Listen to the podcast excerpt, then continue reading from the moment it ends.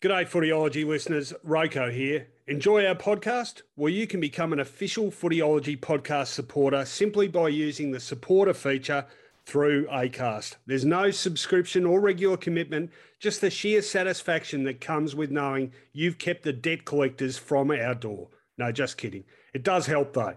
If you want to get started, you just need to follow the support this show link in the show description. Thanks again, and now let's get on with it. Welcome to the Footyology Podcast with Rowan Connolly and Robert Shaw. Good G'day, everyone. Welcome to the Footyology Podcast. This is the round 20 review. We're getting closer to finals action, just four games to go now. More movement at the top of the ladder, some uh, results with huge ramifications, uh, not just for who's going to play finals, but what sort of finals will they be playing in? Uh, we are here to break down every one of those nine games over the last few days. As I say, very good evening to my Footyology podcast co host, Mr. Robert Shaw. How are you, Shawrey?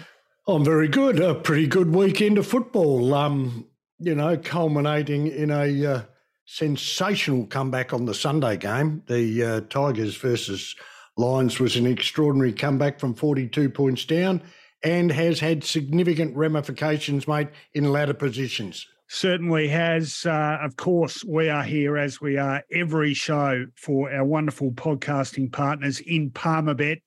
They give you tackle busting benefits all this AFL season. Always remember to gamble responsibly. Indeed, major ramifications. I guess the headlines out of this round um, and uh, developing late in the piece, the second last game of round 20, the one with big ramifications for the top of the ladder, Brisbane falling from third place to fifth and moving into the top four. Gee, for the first time in, a long, long time, uh, Sydney have gone from sixth to fourth on the ladder after their seventh win from the last nine games. So Geelong, a game clear and top, Melbourne and Collingwood in third spot. What would the price have been about that at the start of a season? Both on 14 wins. Sydney on 13th. They are fourth on percentage ahead of Brisbane. They are about 3% ahead of the Lions. Fremantle, a game further back in sixth spot. Starting to worry about them now. Carlton in seventh spot, worrying about them too. They've got a tough run home, uh, seventh spot, 12 wins, and St Kilda in eighth spot on 11 wins, half a game ahead of Richmond. Of course, with that draw, they are ninth on 42 points. Western Bulldogs on 40 points. And then Gold Coast, still some sort of remote chance of finals, two games outside the eight. So just a fascinating scenario with a month to go, isn't it? Well, it's great. And that's, uh, you know, people who love their footy like we do and watch all the games uh, one way or the other. We um, It was just fantastic. And as I said, um, it was a riveting afternoon uh, this afternoon, Rowan. There's no doubt about that. And I can't wait to talk about that later on in the review. Correct. But uh, we've got to go wind the clock back now to Friday night and the start of the round 20 action. A lot to talk about. Let's rip into it. On Footyology, wrap around. Round 20 kicked off on Friday evening in Perth with a massive game at Optus Stadium. Uh, big ramifications for both combatants. In this game, they were Fremantle and Melbourne, of course. And this was a very, very impressive win by the Demons. A, uh, what would you call it? A defensive tour de force almost. They strangled the life out of the Dockers and they ended up with a very, very convincing uh, 46 point win. Gee, my maths is ordinary. Uh, the final scores Melbourne 12 13, 85, defeating the Dockers 5 9 39. The goal kickers for the D's three to Fritsch, three to Pickett, two to Spargo, singles the rest. And for the Dockers, just three goal kickers, uh, Frederick and Walters, two each and the other miserable single goal to Griffin Logue playing up forward again.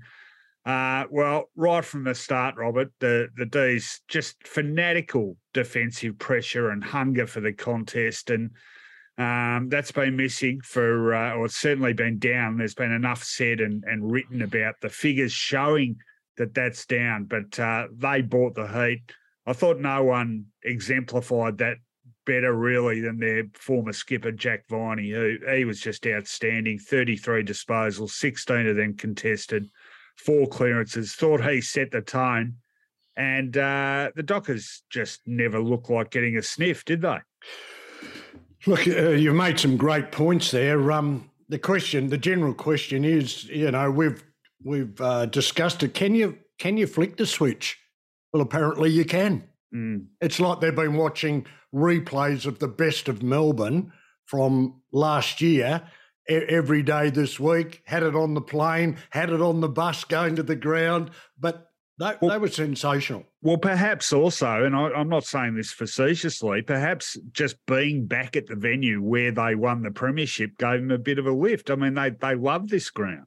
Well, um, I can't remember who got interviewed before the game, but they actually, yeah, we're, we're um, Oh, it was Big Stafford, the ruck coach. Was it? Oh yeah, Greg Stafford. Yeah. yeah, yeah. He said, "No, no, we're home. We're here. Yeah, yeah. It's not." And um, and, and he wasn't being a, a, a, a smart ass, Rowan. He was just saying, "Yeah, we're very comfortable here." Look, there were some interesting moves made. Um, Petracca starting out of the centre square. You've highlighted Viney. Um, because of the um, focus on Oliver and Petracca as the two gun midfielders, I'm, I'm not sure you can say Viney flies under the radar. Mm. But in the pecking order, technically, Rowan, he's third cab off the rank. Yeah. And he's had an outstanding year. Yeah. And look, the other, uh, I, guess, move, if you like, Angus Brayshaw has been playing off half back. He went into midfield as well, 28 disposals. Up forward, Fritsch, he's, you know, he's been, we've criticised him. I thought he got his A game back and uh, three goals to him. Kysaiah Pickett, terrific at ground level.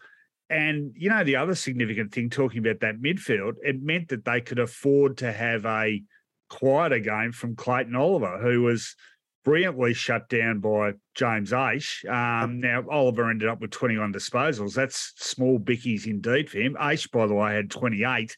He was clearly um, the Dockers' best player. The other winner, actually, for the Dockers, Alex Pearce, who held Sam Weideman to one goal. Mundy, not bad, 35 and, and 10 clearances. Will Brodie, 35 as well. But Melbourne just had uh, more contributors in more parts of the ground, don't you think? Yeah, and and and Justin Longmuir, he tried things. He had uh, Griffin Logue go to Steven May to break up that uh, significant partnership for Melbourne, but um, that didn't work. And you've got to consider how good Melbourne were, not only individually in the back half, but certainly their ground defence in the fact that Taberner and Lobb went goalless for the mm. Melbourne Football Club. And and that's with uh, Griffin Logue uh, trying to take Steven May out of the ground. Um, I'm glad you mentioned Aish. That was good, but it's hard to do, Rowan. And you've got to consider that Mundy and Brodie had 35 each. So this wasn't technical, even though there were individual battles, you summed it up in your first couple of sentences when you said this was a strangulation by the Melbourne team, not so much by um, not so much by individual matchups. This was a, a, a, consummate team performance based on what we know Melbourne are capable of doing. And um, uh, uh, I know we'll talk about it later, but uh, two clear cut grand finalists have emerged from this weekend, if not before. We've been waiting for Melbourne. We've known about Geelong, but we've got a little bit of a reminder that um, this is going to be quite an intriguing final series. I reckon Melbourne is a good example of, uh, you know, I mean, they went from being a very good team last year to a great team on the back of increased scoring power, but a lot of that came off the back of how good their defence was. And I, I, felt this way about this game as well. And uh, probably proof of that. I mean, they didn't rack up a huge score, but yeah. inside 50 count, 60 40. So they've racked up 60 forward entries and so much of that off the back of defence. A couple of names I want to throw up to that end. Uh, Michael Hibbert.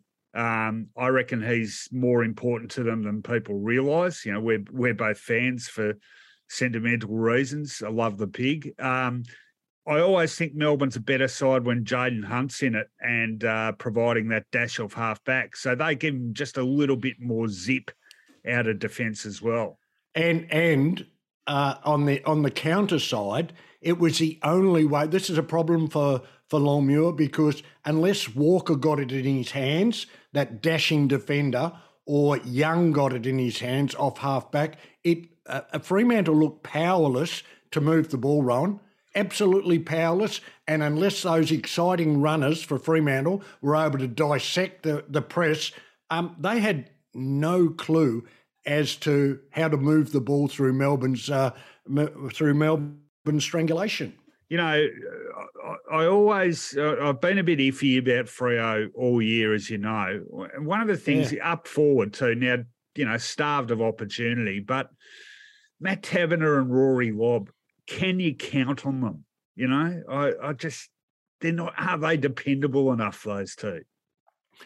Not having a go at Rory Lobb for a bloke that moves around a bit and changes clubs and already put his uh, it appears to have put his hand up for uh, free agency and clubs lining up. Um, what sort of careers he had, Rowan? Yeah, well, you with me? Up, yeah, yeah, I am absolutely up and down. I think he's a bit he's a bit hit or miss. I think if you're gonna sort of yeah be that sort of uh, most wanted tall forward, you, you know, got, you got to deliver a bit more consistently. Um, okay. Yeah, and I think we're on the same page there. So look, bottom line, fantastic win by the D's. I did tweet they're back in town, and people said, "What on the back of one performance?" But I reckon they have flicked the switch. I think you're going to see their best consistently. Now, I'll tell you what we're going to get a good indicator next week because they are in a massive Friday night game. Back to the 50s, Robert. It's Melbourne against Collingwood. Uh, hopefully for the Pies, not a similar result uh, in most of those clashes. Um, you might be able to tell me what's that like, wrong because I wasn't born. yeah, no, neither was I. But I've been reading been reading no. a fair bit about the Melbourne's glory uh, Melbourne's glory days lately. Uh, really good book by who's home ground. Who's have you got the is that Melbourne's home game? It is Melbourne's home yeah, game. Okay. Uh, that is 7.50 p.m. next Friday night, August the 5th. The Demons and the Pies, the Dockers. Well, they've got a challenge to rebound as well. They come to Melbourne and they have got a Saturday twilight game, 4.35 p.m. against the Western Bulldogs. Oh. Uh, who will be a bit uh, cheesed off as well after their result this weekend. So, good challenge there for the Dockers to respond and high stakes attached there. All right, that was a big Friday night game. Let's move on to Saturday. Saturday afternoon saw a game at the MCG between Collingwood and Port Adelaide. And uh, as we've come to expect, it was close. And as we've come to expect, Collingwood won the close one by six points this time. The final scores Collingwood 13 10, 88 defeating Port Adelaide 12 10, 82. The goals Ginnivan 3, DeGoey 2, Hoskin Elliott 2, Elliott 2, singles the rest. And for Port, 2 to Boak, 2 to Powell-Pepper, 2 to Butters, and singles the rest. Uh, tight all day, this one. Um, the Pies got an early jump. Port hit back, uh, neck and neck. But like I said, this is just turning into one of the phenomenal seasons. Collingwood has now won, if you're not across this, and you probably are, Collingwood has now won nine out of 10 games decided by 11 points or less this season. And just the contrast, and this to me is significant because I think it proves that they have really improved and learned. Last year, they played in six games decided by 12 points or less and lost five of them. It's just a complete mirror image of that result. Uh, Port kicked five goals in a row early uh, in that first term. Collingwood, importantly, two in the last minute. Um, the Pies then got on top. They worked their way to a 23 point lead uh, early in the third quarter. And by then, they'd kicked nine out of the previous 10 goals. But Port, to their credit, and they've really been gutsing it out lately, even in defeat uh, four goals to two their way. In the last quarter. Last couple to Georgiades and uh, Burgoyne gave them a real sniff. Um, Jack Ginnivan, the high tackle debate rolls on. Another controversial one there after a high tackle by Robbie uh, Gray wasn't paid. Uh, DeGoey, terrific early, important. Ginnivan, uh, important too, not just for the tackle, but three goals. Uh, but what do you say, Robert? They just they keep winning the close ones. They, they are, and people keep telling me they're not no good and they'll get found out and they won't win the close ones when it counts. But they're winning and they're up there. And uh, credit to them, they've had a fantastic season. Oh, I'm with you. I, I, I, it's an old saying: the ladder doesn't lie, and you deserve to be there. And people will say, "Oh, but if you took those four off, they wouldn't be in it." Okay, yeah, righto. Well, let yeah, we do have to wait to the finals. Um, but they've had a great year because they've come from 17th and they're pushing the top four. Port actually dominated this game in possessions, but one of the things I thought they did do, they tried to run and they had 180 handballs. And uh, that's a lot for me, Rowan, where I thought Collingwood, their efficiency uh, doesn't gets them out of trouble. Um, and, and they're really, really well organised. I know we've been saying this for uh, some time. Uh, it was even all across the board, despite the fact that Port won the contested ball, they won the clearances, they won the uncontested possessions, but Port were in front for 59 minutes and Collingwood were in front for 57 minutes. So it gives you an indication of how close the game was. You know, um, I feel like Collingwood's defence perhaps doesn't get enough credit for the work it does. Now, Port have been, uh, you know, since Dixon came back, Marshall's had a good season. Georgiades threatens. You know, you've got a forward set up with Dixon, Marshall, Georgiades. That's pretty dangerous. Finlayson in the ruck, changing yeah, with Dixon. Yeah. yeah. no, no, exactly. But they were really well held. So, you know, who are we talking about here? We're talking about Darcy Moore, obviously, but um, uh, you know, the likes of uh, Nathan Murphy, you know, I think he's been good for the Pies. Jeremy Howe, I thought very good too. Brayden Maynard, you know, he's, I'm not saying he's an unsung hero. The Pies love him. But as a collective, I'm not sure their defence necessarily gets the support it, it deserves. And I thought well, they were really important in this win. You should listen to this uh, footyology podcast that Rowan Connolly and Robert Shaw do. They've been alluding to this for a long time. yeah. But one of the strengths of the Pies has been this settled defence. And even though I have a, a, a vested interest in the development of a young player that I taught and coached at uh, Brighton Grammar. Um, you're right about Nathan Murphy. He got he got coaches' votes. He's been a critical third string to the Moore Howe uh, discussion and matchup. And then you've got Quaynor and Maynard. It's a very good back line. They lost Roughead, who was their fullback through injury. So even though they've been good in other positions of the ground, one of the keys to success, Rowan, is a settled back six. They've got it in spades. They have. And, um, you know, talking about the younger players, Ginnivan has been a factor, but you can, and this has had plenty of publicity, but the, the Daicoses. Now, we've all, you know, we've raved about Nick. Josh has had a bit of publicity, but he is having a wonderful season. I love the way that he seems to have been spurred on by the emergence of his brother. I, I thought he was close to Collingwood's best in this game. Um, ended up with uh, 26 disposals, uh, almost 700 metres gained. He's just been a, a, constant source of drive for them. And the two Daicos boys have just given them such a energy and spark, and they're so creative. Um, wonderful pickups for them. And you know what? I love the fact too, and uh, you know, I know again it's a bit of a cliche, but just the continuation of bloodlines. The father son rule is such an important part of our game now at a time when sides of sort of clubs lose their geographic identity and it's harder for them to to carry tradition on in the future. You know, to have two Daicoses performing in that side as well as a Moore, by the way. Um, you know, that's that's great to see, I reckon. And and let's and and linked into that, let's uh, give uh, Kenny Hinkley's team a bit of a, uh, a tick here because of the respect they showed for for, for young Daicos. Uh, Sam Pepper Powell, Powell Pepper went to him. yeah. Am I right? Yeah, I'm, I'm uh, right either way. It's Powell Pepper. Powell-Pepper went to him in a defensive forward, but really worked him over physically, really tried to sort him out, really tried to find some question marks, kicked a couple of goals on him. So that's a, a, a great mark of respect to um, a bloke in his, what, 17th or 18th game. How do you think Peter Piper went? Yeah. um, and and look, uh, while we're on Port, you know, credit to them for having plugged away too. They've been pretty stiff, really. You know, they lost to the Dockers by eight points, pushed Melbourne all the way in in uh, Alice Springs, fourteen points there.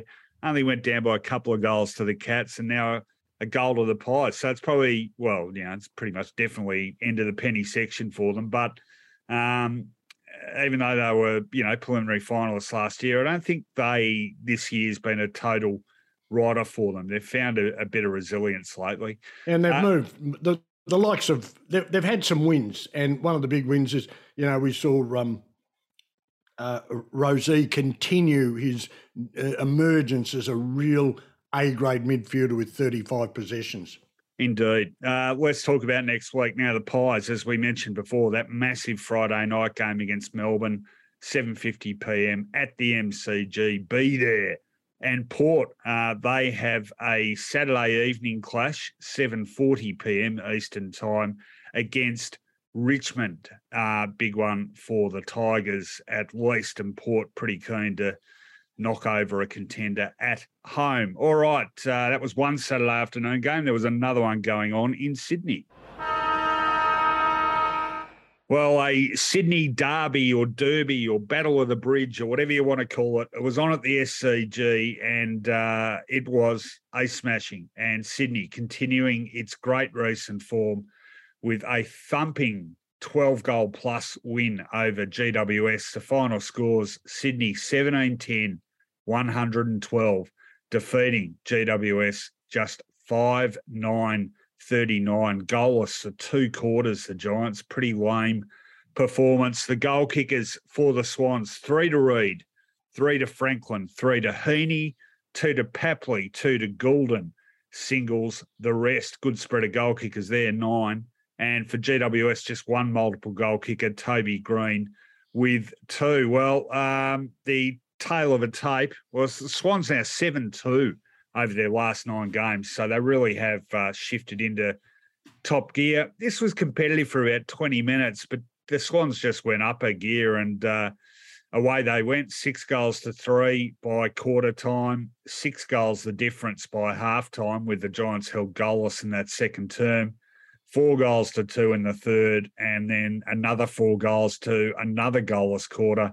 In the last, it was a smashing Robert Luke Parker the absolute standout here 34 disposals, six tackles, six clearances, won his third consecutive Brett Kirk medal um, for obviously the game between Sydney and GWS, and his fifth Brett Kirk medal overall. And wow. I'm, I'm not, I thought you were laughing because you thought I was going to quote that memorable uh, dialogue Brett Kirk gave no, us in his no, 10 seven days, but I won't.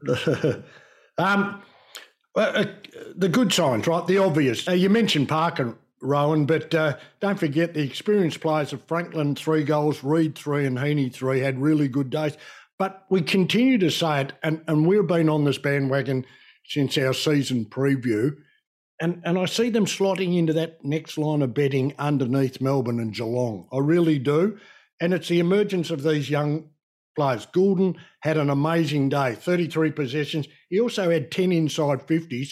And there's a young kid called James Rowbottom. Love now, him. The, sorry? love him. Yeah, but apparently, Rowan, he's going to be replaced by Josh Kennedy, who's just waiting in the wings. But I've got some news for those that uh, are hoping or wishing that would happen. That's not going to happen. And and John Longmire summed it up. He said, "Look, we're going to need Josh. He'll be around. Um, but we've got no plans because we're happy for the way it's going.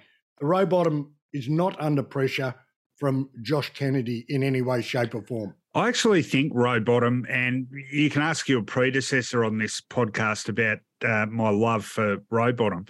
I actually think he's a more senior voice in this side than people realise. And he he emerged, you know, we talk about the young players and we love all of them, but he emerged before most of them. Just got a bit more experience under his belt, and he's a he's a harder edge than most of those kids too. No disrespect to them at all, but I mean he, he's a naturally um, competitive beast with a physical sort of game, and he's from that point of view, he's really important to them. And I think you know him sort of coming back and playing the sort of footy he is has made them a tougher side, which they needed to be. I think that was perhaps the one question mark about him, don't you think? Oh, absolutely.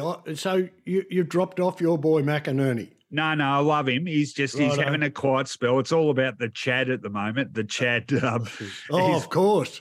Some, in fact, it was about it was about the Chad the other day uh, with some other stuff going on. But oh, we'll pass that one. Um, just a couple of things, Ron.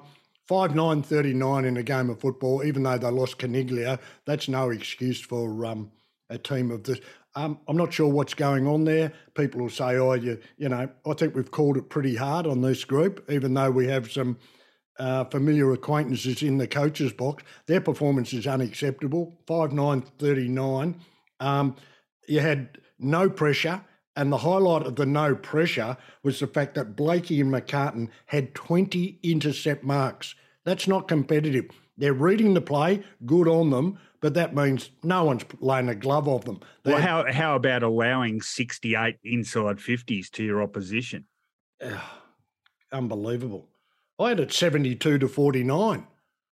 Oh, okay. I had 68 to 36. Either way, it's uh, too... uh, well, let's just let's just uh, say unacceptable either way. I'm not sure where we got that. They had 118 more disposals and they had 20 tackles inside their 50. So Sydney's pressure was there to see, and the and the shining light was um, like it, it would have. They mightn't have Like the score could have been anything had it not been for Taylor at fullback. He's an exceptional player, and they've just got to be careful that someone doesn't come along and pinch him if he's not locked in there because he, he's a star in a poor team. Um, and sadly for us, because we're we're both fans, but um, this has cost um, Spike McVeigh any chance of the coaching gig. You'd think, wouldn't you? who is travelling well. If he's, uh, I'm not sure how many games he's coached. Let's say let's let's pluck ten games, Ryan. He had five very good ones and then five poor games, and uh, and he keeps raising the question that they've checked out. Um, yes, that's the responsibility of the players first and foremost, the senior leadership that keeps them on track, and we're not going to give up. But there also is responsibility for the coaching group to motivate and direct and to um, to push them to, to give their best. Uh, they're not giving their best regardless of whether they are winning or losing, and um, that's pretty sad. Yeah, no, it's been a it's been a really poor uh, month or so by the Giants. Um, all right, let's have a look at what's on the agenda for these two next week. The Swans come to Melbourne next Sunday and have a game against North Melbourne at Marvel Stadium. That one is at 1.10 p.m. And the Giants, well, uh, could be a, a sort of Essendon derby, the coaching panel anyway. Uh, GWS taking on Essendon at Giants Stadium. That one is at 2.10 p.m on Saturday afternoon. All right, so that was two Saturday Arvo games. Let's talk about Saturday Twilight. Marvel Stadium was the venue for a clash between St Kilda and Hawthorn. Yep, a rematch of a 1971 grand final. Yep. I always think of that game when I think of these two sides. I guess it was pretty famous. Uh, it ended up well, the not the same result because the Saints got up and won by 12 points in the end. The final scores St Kilda 10 15 75, defeating disappointing Hawthorn for the best part 9 9 63. Uh, just one multiple goal kicker for the Saints. That was Max King, who kicked two singles, all the rest. And for the Hawks, two to Newcombe, two to Scrimshaw and singles the rest. Well, this for probably, I don't know, 90% of the game was a bit of a cakewalk for the Saints. Uh, they were heading towards a very comfortable win. Seven unanswered goals they kicked between the first and third quarters. Uh, the Hawks went a long time without being able to score a major. and they uh, racked up a lead as high as 44 points in that time. However, the Hawks then turned around and kicked eight of the last 10 goals, including the final five goals of the game. And uh, it wasn't one of those phony comebacks because uh, Luke Breust kicked the last of them, and the margin was 12 points with a bit under six minutes to play. So the Saints, uh, you know, look, they've got the win in the end, but geez, I don't know what happened there. They did sort of mentally uh, check out. Some big pluses for them. I guess the thing they'd be happiest about individually was the return of uh, Dan Hannebery. He has played so little football. This is the 16th time out of a possible 82 games he's played for the Saints since making that move at the end of 2018. But he was really good for them 27 disposals, uh, five clearances, and kicked a goal. So, look, bottom line, the Saints got the win they needed to get in the race for that uh, spot in the eight. But uh, yeah, probably want to switch on for a whole game next time, Robert. Yeah, and it was good to see Bob Keddie get on top of Gary Colling in that yeah. last quarter. Ah, very uh, good. That you started the 71. What, what about Peter Hudson's ear hanging off? hey, listen, one goal five at half time, Ron. You know, in, in, pristine conditions under the roof by Hawthorn. I was bullish for Hawthorn. I apologise. I made a mistake. I thought their pace would decimate. I had them winning by 31 points. Um, but the thing about these two sides, they're a model of inconsistency. Uh, St Kilda bought their pressure game. Uh, it's totally dismantled what Hawthorn wanted to do and run.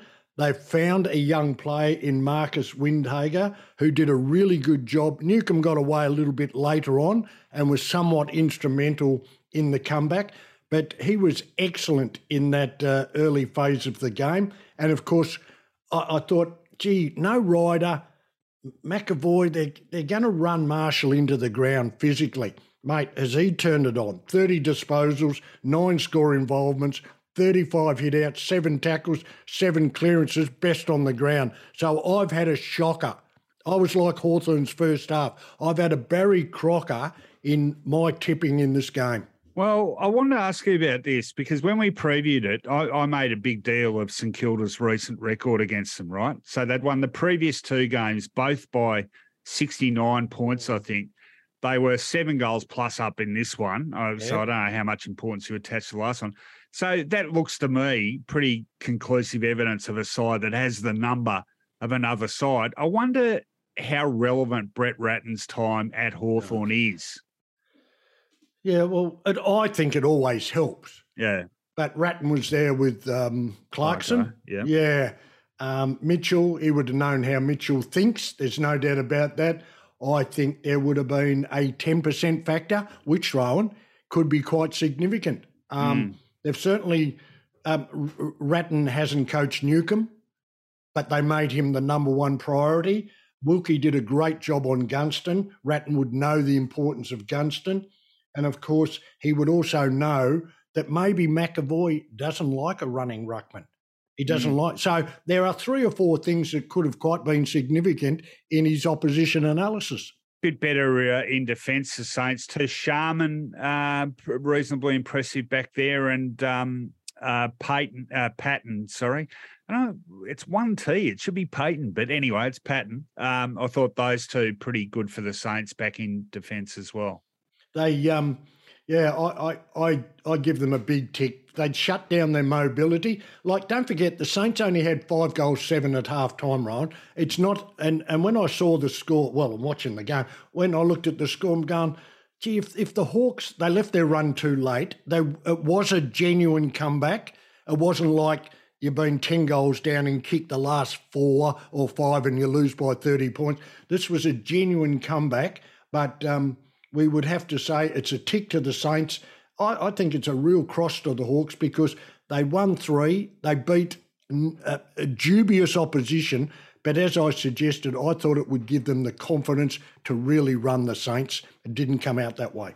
Actually, one more on the Saints. Uh, Mitch Owens, like him, he gives them a bit of zip. Only a, a late inclusion, but they look they look better for him too, don't they? A couple of weeks ago when when yes he was a late injury, the, the Saints people were up in arms because the Hannebery Owens um, thing was dissected. You know, a lot of St Kilda people say, "Oh, Owens is out," and we bring in. You know, it got Hannebery, quite nasty. yeah. We bring Yeah. in Lethlean's mate, and oh, it got quite nasty on social media, which it does, Rowan. Yeah. But there was a big query. We've got to go with Owens. So well done, Dan Hannebery, on backing up the selection. Yeah, it gets nasty on social media, does it? Does it really? Yeah, Well, I- I, don't. I- I didn't know that, No, yeah. I've had no experience of that whatsoever. uh, all right, let's All talk right. about uh, these two sides. What is on the agenda for them? The Hawks. Uh, they have a game at their second home in Launceston, and that one is against Gold Coast. That is Saturday afternoon at 1.45. And the Saints, well, doesn't get any tougher than this one. The Oh, no. Saints go down the Geelong Road to the Cattery, GMHBA Stadium, 7.25 p.m.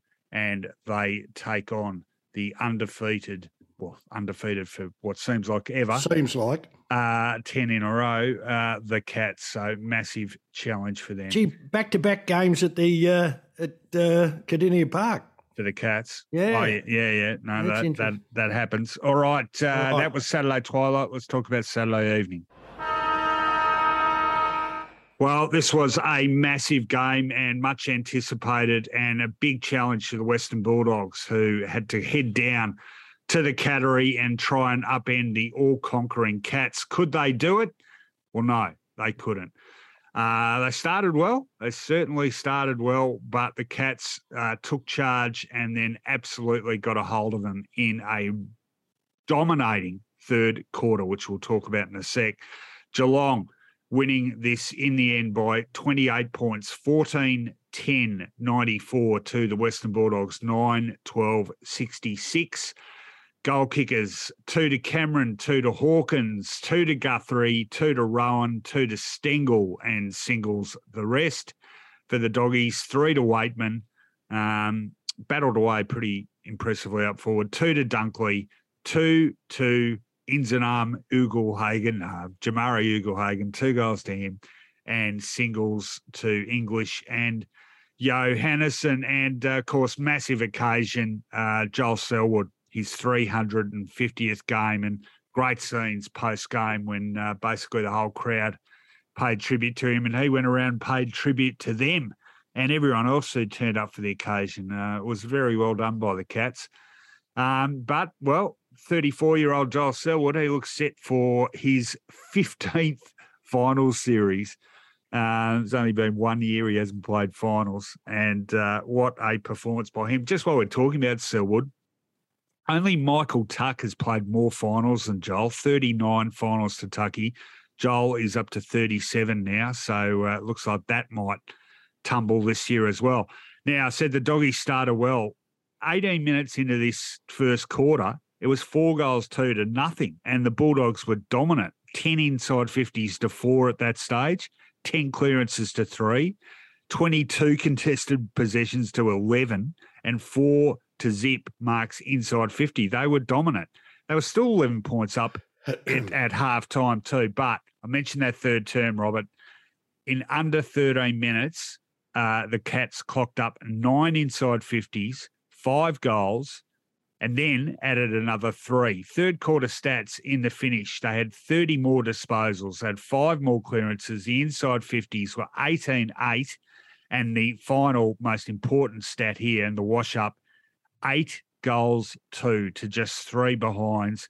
Game over. It was an absolute blistering quarter of footy by the Cats, and it just had we're a premiership team written all over it. I thought. What do you think?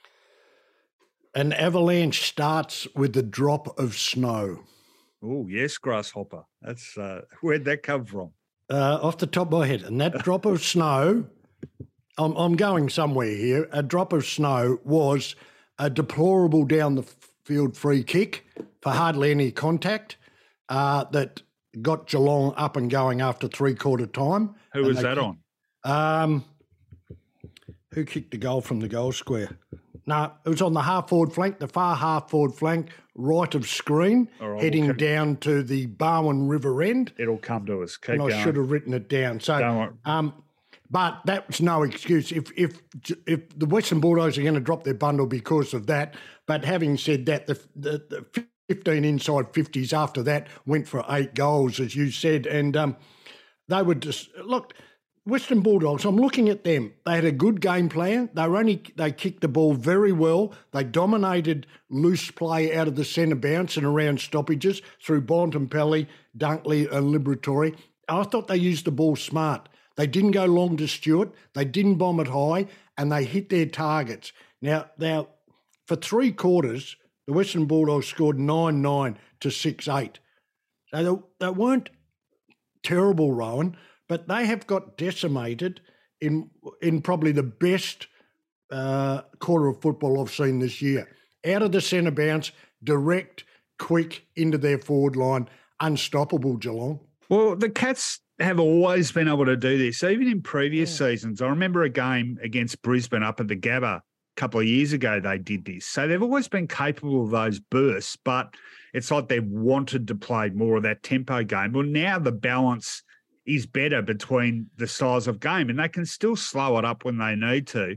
But boy, when they, uh, you know, sort of put the the foot to the floorboards, uh, they can score so quickly. I'd, I'd, say, in fact, they and Melbourne probably uh, the two best teams at, at you know stacking on a, a, pile of scores in a very short period, straight out of the middle. Yeah, go on.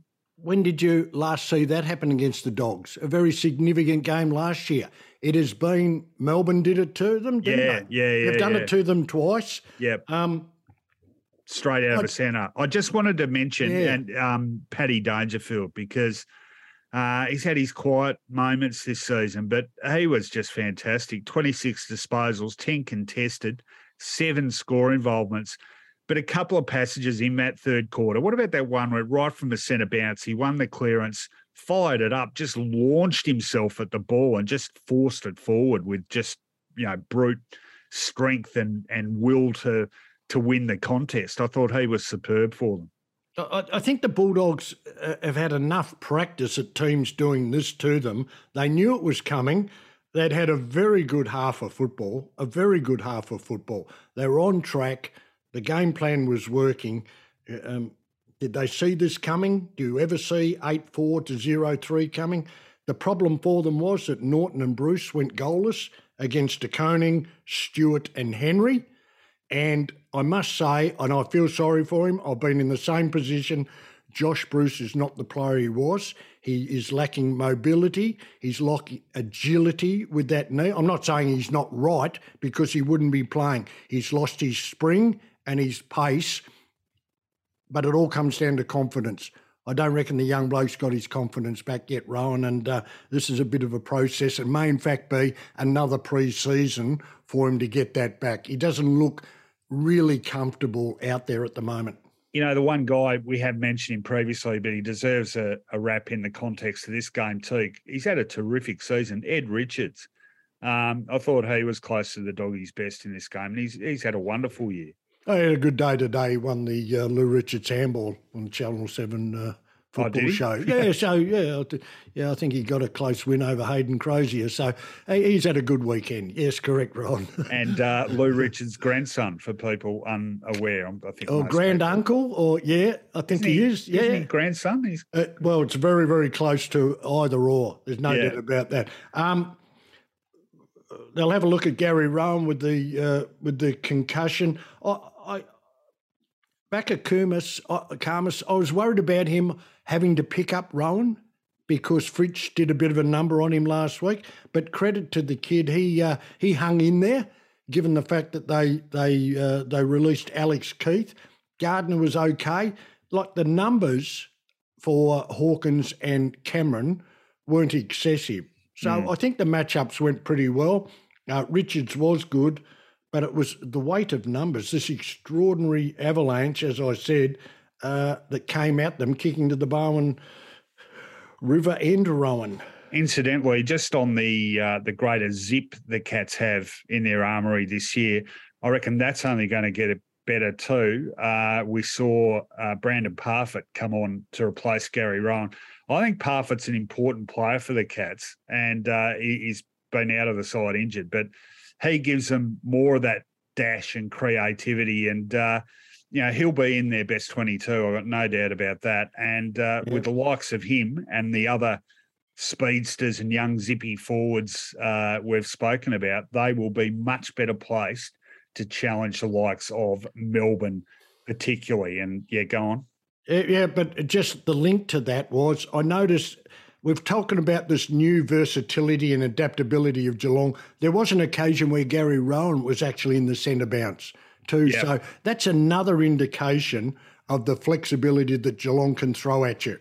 Yep, no, very good point. All right, let's talk about these sides next week. Uh, the doggies they have got a uh, good test at Marvel Stadium, 4.35 p.m. Saturday, take on Fremantle, who will be desperate oh. for a win.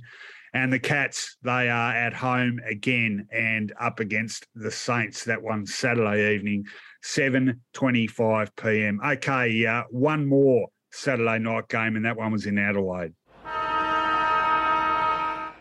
Adelaide Oval was the scene of this game between Adelaide and Carlton, and an upset and uh, a pretty comfortable win in the end to the Crows, who were really impressive. They won by 29 points over the disappointing Blues. Adelaide 12 12 84, defeating Carlton 8 7 55. The goals three to Keays, three to Walker, two to Fogarty singles, the rest for the Blues, two to Charlie Curnow, two to Cottrell, who uh, breathed a bit of life into them briefly, and singles.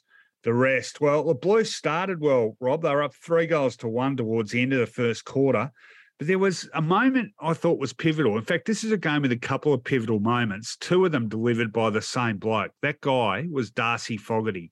Now, he took a ripper of a mark, a real hanger right at the end of the first quarter and then proceeded to kick a terrific goal after the siren from the tightest of angles.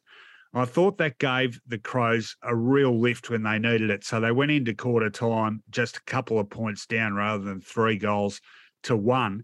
And he gave them another lift with a terrific goal in the last quarter, where uh, with brute strength, he shrugged off about three would be tacklers and then snapped another goal, which basically sealed their win. What else was important for the Crows? Taylor Walker just having an outstanding season. He kicked three goals, but a really uh, important move and important player for them, Ben Keays, who played as a negating forward on the Blues, Adam Saad did it beautifully and also kicked three goals in the pro- process and set up several more, Robert. They uh, full credit to the Crows. They were really, really impressive. Well, they smashed them physically, and this is a very good reminder of Carlton about what's to come because um, I still expect them to win their one. You know, they might pinch two, but I tell you what, you'll go through it uh, at the end of this summary what Carlton have got in front of them. So there's no certainty, and that. And while we in our preview thought, geez, you just got to be careful here. You know, this is this is the one game where you could tip an upset. Uh, the Blues did lose some players to injury, but are very well planned. You mentioned the Keays to Saad one. To take your best midfielder or your second best midfielder uh, with Rory Laird out of the midfield shows A, a respect to Saad's domination this season, but all the fact that if you put a smart player on him, uh, Saad will keep attacking the ball, wanting to set up Carlton, and, and Keays is smart enough to kick goals on him. In hindsight, I don't like it in hindsight but they went tall, didn't they? They brought in Pittonet. Is he good enough, Rohan, to be an automatic selection? Because I thought that Koning has been uh, one of the success stories out of the year and forcing Silvagni out, McKay, Pittonet, De Koning, Curnow. Did they go a little bit top heavy? Well, yeah, no, I think it's a really good question. And always, I don't know, maybe it's a hangover from football park, but I think Adelaide night games, I always think a little bit slippery, a little bit greasy, perhaps not uh, optimal conditions for big men. So I, I think that's a, a really Uh, reasonable point. Now, uh, some credit where it's due for the Blues. Patrick Cripps, 41 disposals, 21 of them contested, 13 clearances. Sam Walsh had 40 touches too. But uh, I guess that's a little bit symptomatic of where they were at. It's sort of like back to the old days, that dependence on a couple of midfielders in particular, wasn't it? Um, but yeah. they lost Corey Durdin uh, with that shoulder injury, injury didn't help. Newman with the knee injury didn't help. Matthew Kennedy concussion. So that probably, in a way, sort of explains that, doesn't it? Ramifications there uh, with Matthew Kennedy for next week's game, uh, which I'll get to in a minute. Uh, you talked about Laird, 32 disposals for him. Brodie Smith, 37 disposals for him. Um, Jack Silvagni, interesting omission for the Blues. Now, he came on as medical sub and ended up having an impact. So why do they omit him in the first well, place? I just explained they want to play Pittonet as their first ruckman. Oh, yeah, okay. Which sorry. moves De Koning forward in a combination. They want to try to go back to the the forward pocket, the um, Luke Jackson, Steve Alessio sort of role with De Koning out of the pocket alongside Curnow and uh, McKay. Uh, you're right. Wet, slippery, Adelaide night game. Don't think it worked. They probably missed Silvagni's versatility, but they've got to get Hewett. They've got to get Martin. They've got to get Williams back into that side urgently. And while you focused on the, the big name of Cripps getting 41, there's three, in inverted commas, with respect, no names Josh Worrell, Nick Murray, and Jordan Butts. Like, let, let's ask the punters out there to give us a thumbnail sketch on those three boys. Well, they formed the nucleus of the backline that held McKay and Curnow and De Koning to, I think, uh, only 16 disposals. Oh, no, that was De Koning and Pittonet. Only 16 disposals. only took nine marks. And Curnow got two goals and McKay one. They were outstanding in their defensive roles. I must be in a very infantile mood because when you said Jordan Butts, I immediately thought of that gag where you ring up a bar and ask if Seymour Butts is there. so I think they do that in The Simpsons. Um, interesting times for the Blues. Like you said, Hewett, yeah. Hewett, Martin, Williams to come back. I always get worried when sides start ringing lots of changes close to the finals. This is a time of year you want to be starting to really bed down your your side and not have have minimal changes, isn't it? Carlton are just in that position where they're thinking uh, him, this guy, or this guy. You know, it's not ideal for them, is it? Just quickly. No. And, and Rowan, this is a podcast. If we were on Viney's Final Siren or the three of us were on um, talkback radio, the question I would be asking has the De Koning, does he deserve to be moved out of the first ruck for Pittonet? What is the value? Do Carlton people think Pittonet is a critical component of this team?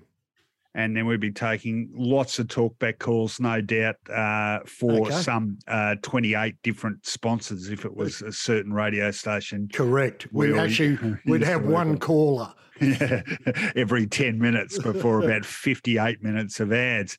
Uh, all right, uh, what's happening next week for these two? So for the Crows, uh, can they follow up that win? Well, uh, a good chance.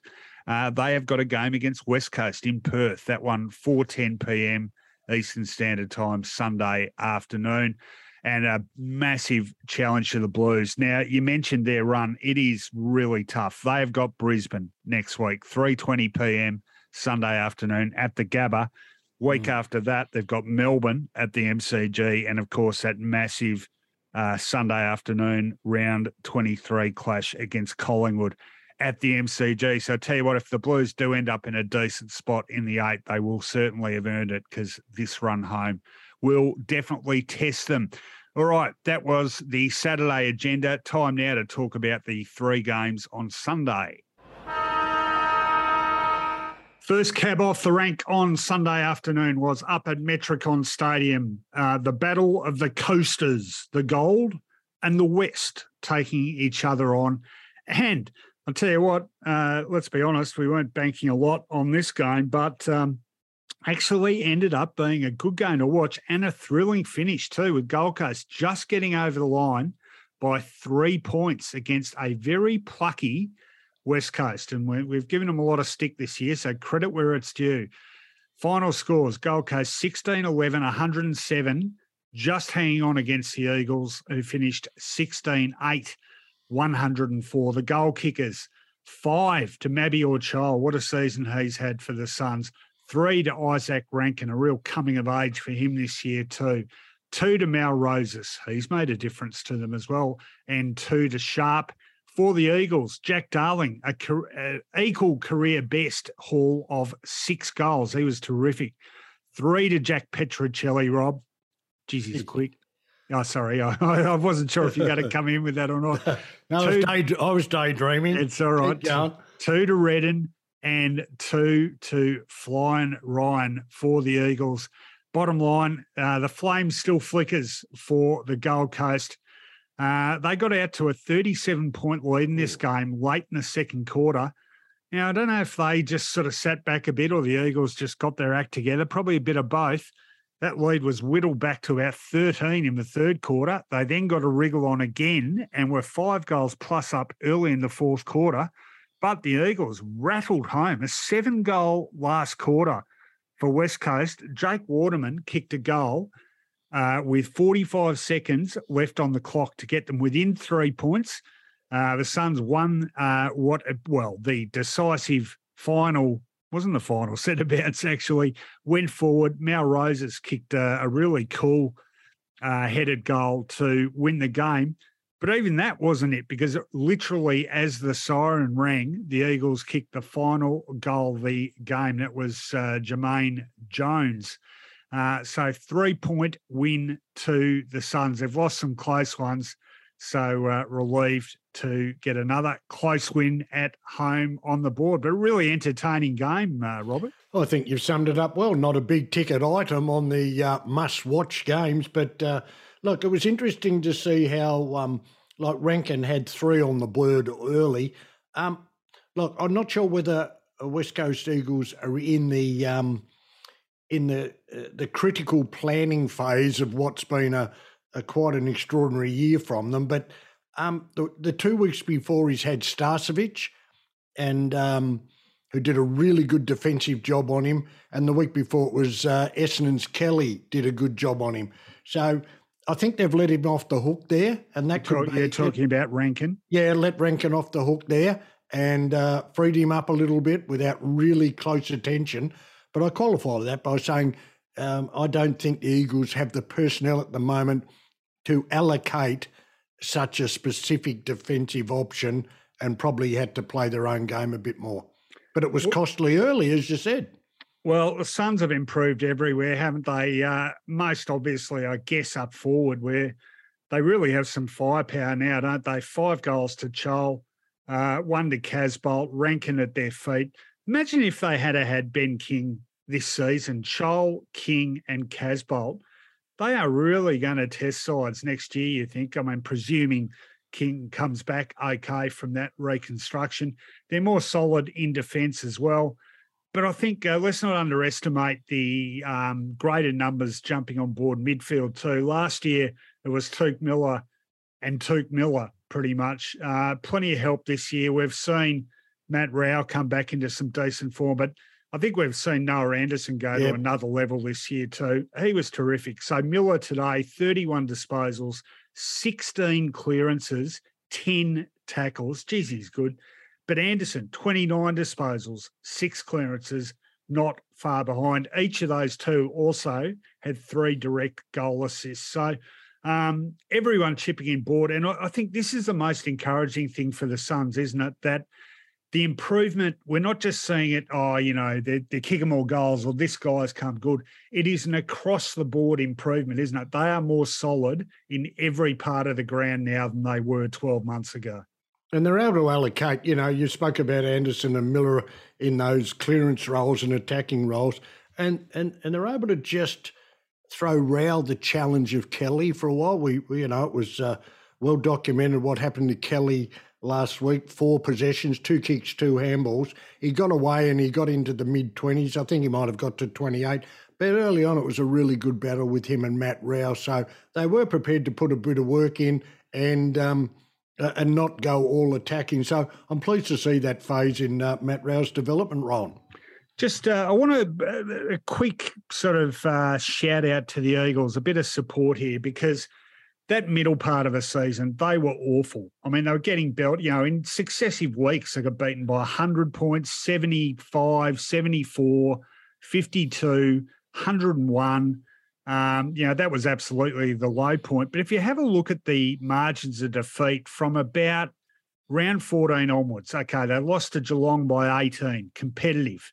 Uh, lost yep. to Essendon, uh, sorry, beat Essendon, their second win. Uh, lost to the Tigers by 35. Weren't great against Carlton at home. That was a bit of a shocker. Lost to Hawthorn by 25. Lost to St Kilda by 28. Um, and just lost this week by three points. So they have been more competitive. Um, I don't think things are quite as bleak with an eye to the future as you would have said a couple of months ago. Well, they've also got a probably not Darling, but uh, I, it's interesting that they want Hurn to continue on.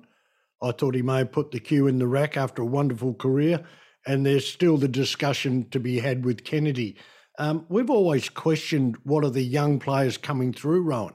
Mm. It seems to be that the older players, Gaff, her, you know, Darling, Kennedy, Naitanui, um, back from you know a, a long, long time out, uh, it seems to be lifted by the senior so, senior players. So I've still question marked the emergence of exciting young players, which which is the hallmark of improving um, from the sort of year they've had, like yeah. like the other sides, you know. Yeah, yeah, yeah. No, I think that's a, a very fair point. Um, I think there is very big question marks about their future still, but um, you know, perhaps they're not going to be the easy beats for the next few years. We uh, were automatically assuming only uh, a few weeks back. All right, let's talk about uh, next week for both these sides. The Suns, they are on a road trip to Launceston where they play Hawthorn on Saturday afternoon. That one at 1.45 p.m. And the Eagles, they are back at home, Optus Stadium, 4.10 p.m. Eastern Standard Time, Sunday afternoon for the final game of round 21. That one against Adelaide. All right. That was the first game of Sunday. The second one was a ripper. Well, major ramifications for both teams in this game. It uh, promised to be enthralling, and it was. It was a fantastic contest, and in the end, won narrowly by Richmond. Seven point victors against Brisbane who remain winless at the MCG since 2014. That is 11 straight losses on the ground now. And tell you what, you thought for all the world that they were going to break that uh, sequence because late in the second quarter, they led this game by no fewer than 42 points. Biggest comeback of the season, this win by the Tigers. The final scores Richmond 15 14, 104, defeating Brisbane 14 13, 97. The goals. Wow, what a difference this guy's made in a few short weeks. Noah Cumberland, five goals for Richmond, the man who sparked the comeback, arguably. Four goals to Tom Lynch, valuable in he was. Two to Shai Bolton, big last quarter from him. Two to Jack Riewoldt, singles the rest. For Brisbane, who did all their damage early, four to Eric Hipwood, three to Joe Daniher on fire in that first quarter, two to Charlie Cameron, two to McCarthy, singles, the rest. Well, where do you start with this game? So much happened. Brisbane kicked the first six goals. They were absolutely on fire. A seven goal first term for them. But uh, Richmond just given a little spark right at the end there. Their first goal kicked by Cumberland I'll tell you what, though, without wanting to quibble, that should have been holding the ball. He, he he had it for about five minutes, was able to bust through about four tackles, still allowed to keep going. Uh, great snap though, and then he got a second with a free kick down the field. So just gave Richmond some skin in the game. Brisbane stayed strong though, and shortly before half time, the gap was 42 points. The Tigers, though, didn't throw in the towel. They kept coming. Six goals to two in the third quarter, brought it back to 11 points. And then the last quarter, another four goals to just one by the line. So in the second half, 10 8, Richmond kicked to Brisbane's 3 7. Uh, so much happened in the last quarter. Goals to Bolton, a goal to Lynch, Rioli, a goal on the run, Daniel Rioli, that is, giving Richmond the lead for the first time with just under 10 minutes left to play.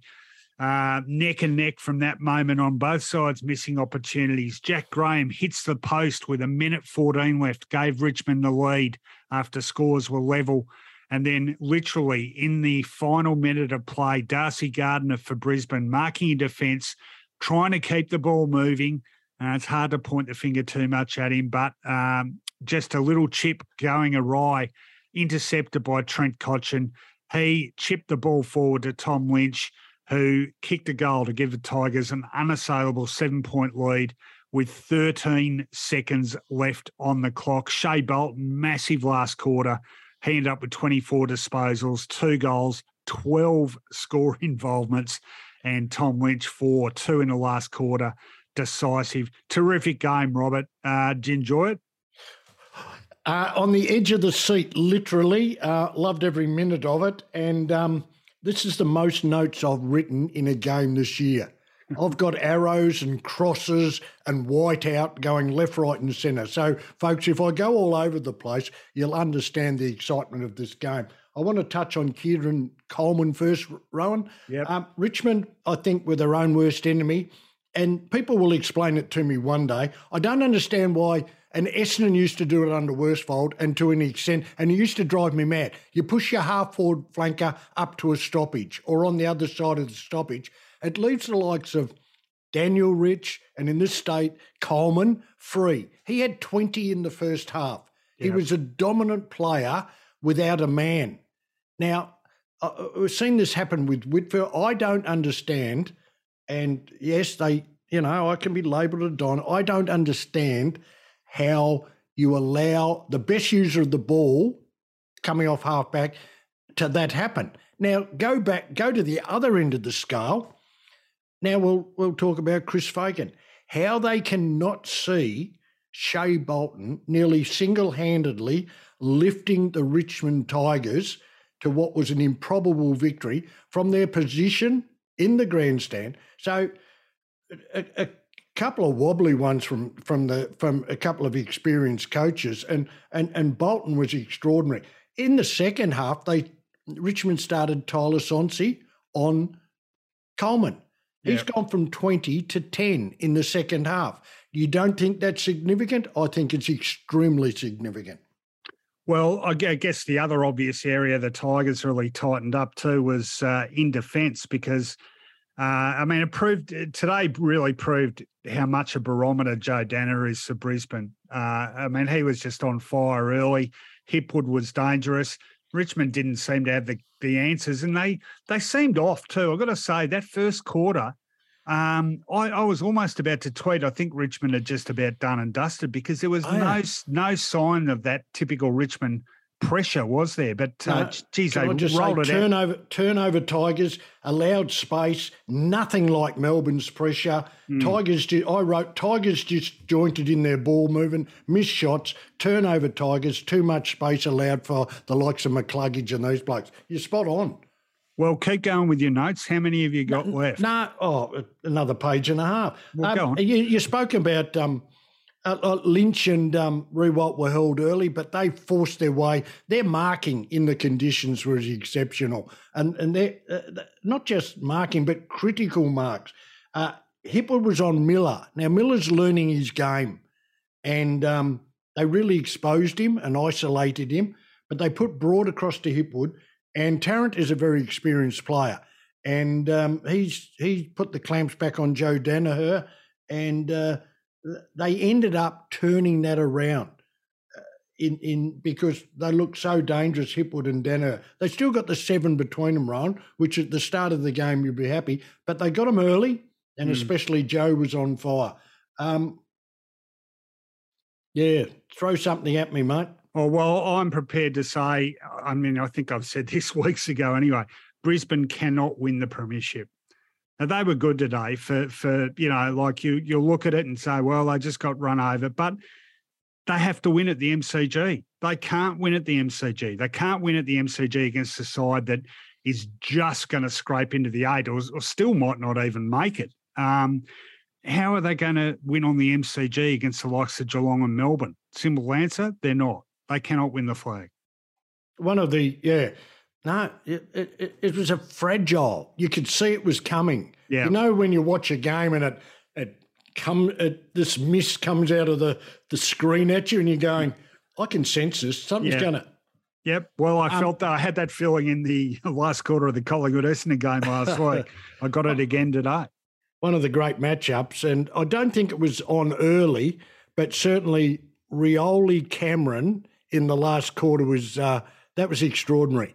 Um, Cameron looked like turning the game, and Rioli isolated in defence, deep in defence on Charlie Cameron, where no one wants to be. He made some critical saves, and I thought Daniel Rioli was an outstanding player when the pressure was on.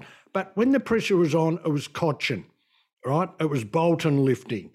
It was the experience of Lynch. So their experienced players really lifted. Uh, Jack Graham was physical. Uh, I tell you who else was good. Uh, well, he is good, and that was Vlastuin.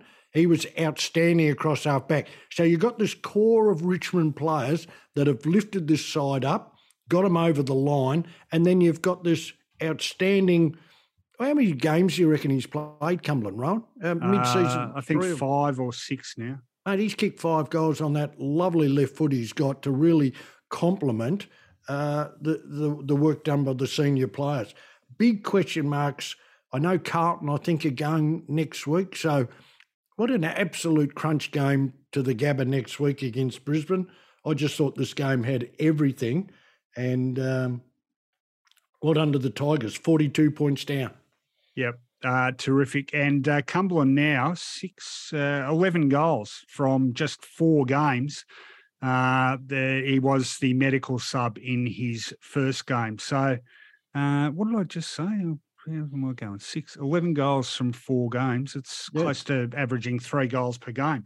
Pretty handy first uh, few games in league footy. Well, the Tigers, two points outside the eight.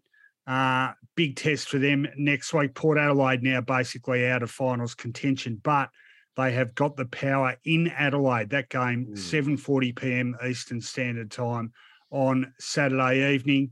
The Lions, well, uh, they will be cursing, and they have a game back at the Gabba against Carlton. But Carlton will be desperate to win too. Their place in the eight starting to look a bit precarious. That game is at 3:20 p.m. Sunday afternoon. Big stakes attached. It was a great game. One game remaining in round 20. Let's talk about that one now. Last game of the weekend was at Marvel Stadium. Battle of the co-tenants, Essendon and North Melbourne. Battle of two pretty disappointing teams too in 2022, you have to say. Uh, pretty easy win to the Bombers in the end by eight goals, and even eight goals, 48 points. The final scores Essendon 17 12, 114, defeating North Melbourne 9 12 66. For the Bombers, well, he's uh, had some off days, but he was very much on today. Jake Stringer, five goals to the package, uh, making a big difference in his return to the senior lineup. James Stewart, who kicked three. Harry Jones kicked two. One that counted last week, but he kicked two today.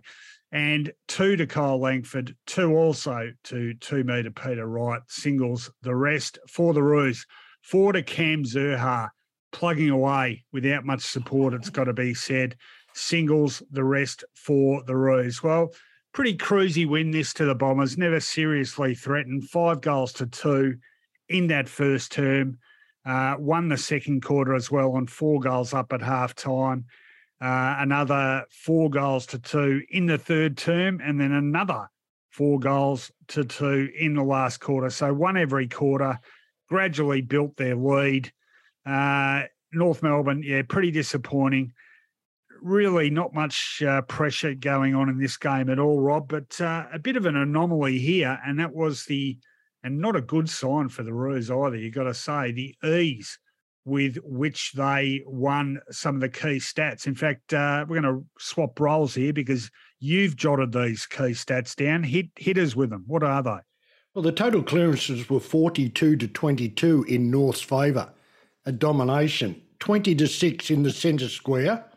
Um, so around the ball in every stoppage situation, uh, they had a clear dominance. Now, that didn't transfer to the scoreline, and you have to have a look that Davies Uniacke, um, uh, Simpkin was excellent in there. Uh, Essendon lost Caldwell, and they didn't have Shiel, they didn't have Parish. So they're two clearance players. So, um, or McGrath. Or McGrath. So it's quite understandable. Goldstein was certainly very competitive in that area of the ground, but it didn't transfer. Uh, they also won the contested ball. But uh, as you said, they won it 122 to 107. But as you made, the point was uh, there was no pressure. So that that worked in Essendon's favour, who dominated the uncontested ball. I thought North's only chance was to produce one of those rare games where they re- like that Sydney game where they really applied pressure, but they didn't have the personnel to do it. Um, Essendon dominated uh, the marks inside 50, which is understandable. And I, and I want to talk about this for a cup, uh, for a minute or so, Ron. Uh, there's a lot of discussion about resting Phillips, who I like. I mm. like the combination, but all these other teams that are progressing, and I can even go back to, um, you know, look, Draper and Wright aren't exactly Gawn and Jackson, but but I, I'm even going to take you back to Barnes and Alessio. I, I like the second ruckman to be a legitimate forward. And mm. I think today Essendon have put out to see how Stewart would go with Wright the second ruckman. We can't be, even though he's had a terrific year, we cannot be relying, teams cannot rely on Peter Wright, as good as he's been, as the one target with a mm. young developing centre forward. So I think it was it will be tested. I would have liked to see it against Port Adelaide. I would like to see it against Richmond with the way those teams defend. But certainly on paper, it's spread the goal kicking. It's taken pressure off Stringer and Jones two, Stewart three, and Wright two is an excellent contribution. So I hope that's what they've done it for. And if they did in this particular game, it's worked very nicely for them. Uh, Zach Merritt, terrific again. 38 disposals, 10 tackles. Best on ground, though, for me, and almost the biggest plus in Essendon's entire year, I reckon, Mason Redman. Geez, he's been good. 32 disposals off halfback. What we've seen, he's really added a, a creative attacking string to his bow, but I like the way he's got the balance right between defence and attack, and he's a strong presence. You know what? I was thinking, I'm not 100% sure he isn't, but if he's not in the leadership group there, he should be for next year because he is a genuine leader. And that's something Essendon is perilously short of. Do you agree?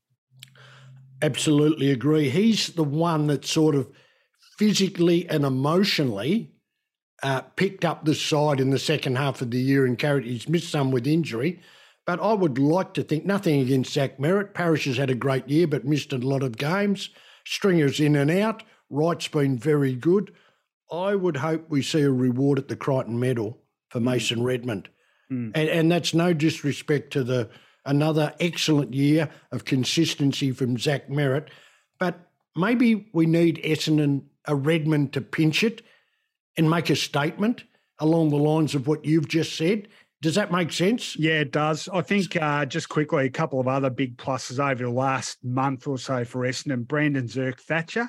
I had my doubts about him, but I think he's been I think he's been really solid the last few weeks and really good today on Nick Larkey. Like and, like Laverde early on in the season, not yeah. persevered with, not given confidence, and not not shown enough love. Langford early in his career. Yeah. Laverde in and out, and Brandon Zerk-Thatcher always the first dropped. It is amazing what happens if you say, mate, I've got a spot for you and I'm going to back you in. Yeah. And, and they're getting a reward for it. The other one who's really starting to impress me is Hobbs. I think he's just got a, a, maturity about him. He's just solid, you know. He doesn't get rattled easily. He keeps plugging away.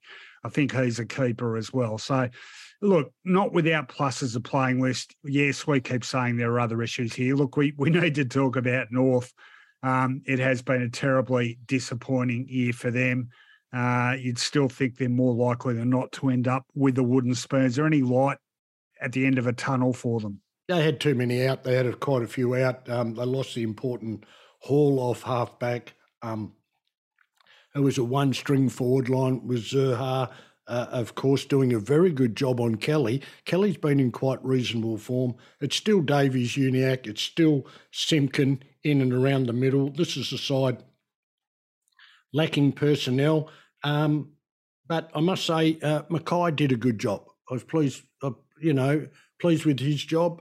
Uh, down down back, he's been a solid contributor when he's been available. He's been in and out of that side a few few times, but no, they're a fair way off it and got a long way to go. And it's going to be a very interesting coaching selection because I don't think Clarkson will take it.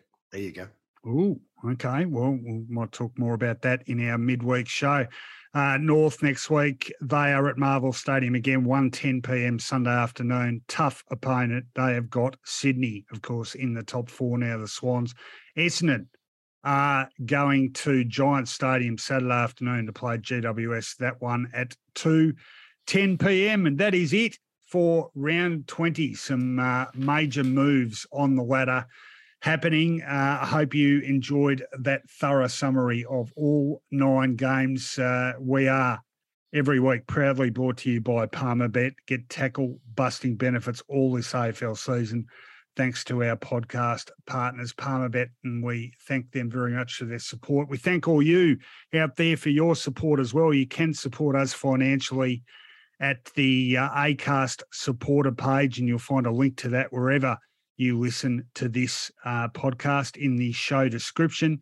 Or you can uh, or also become a Footyology, official Footyology patron at one of the many links to Patreon on the Footyology website. And Patreon are a wonderful supporter of independent media and publishing. Uh, check out the Footyology website if you haven't already. Some great reading on that. Shane Hopes, wrap of the round, really knows his footy, Shane, and he wraps up each round comprehensively each week. That's something you don't find a lot of in mainstream media anymore. So check that out at footyology.com.au. Some other good reads there as well. And you'll be able to find a link to this podcast too if you struggle to find it elsewhere. That is it for uh, this particular show. We'll be back midweek for a thorough preview of round uh, 21. Thank you for your contribution once again, Robert. Thank you, Rowan. And uh, we'll see everyone in the middle of the week. Cheerio.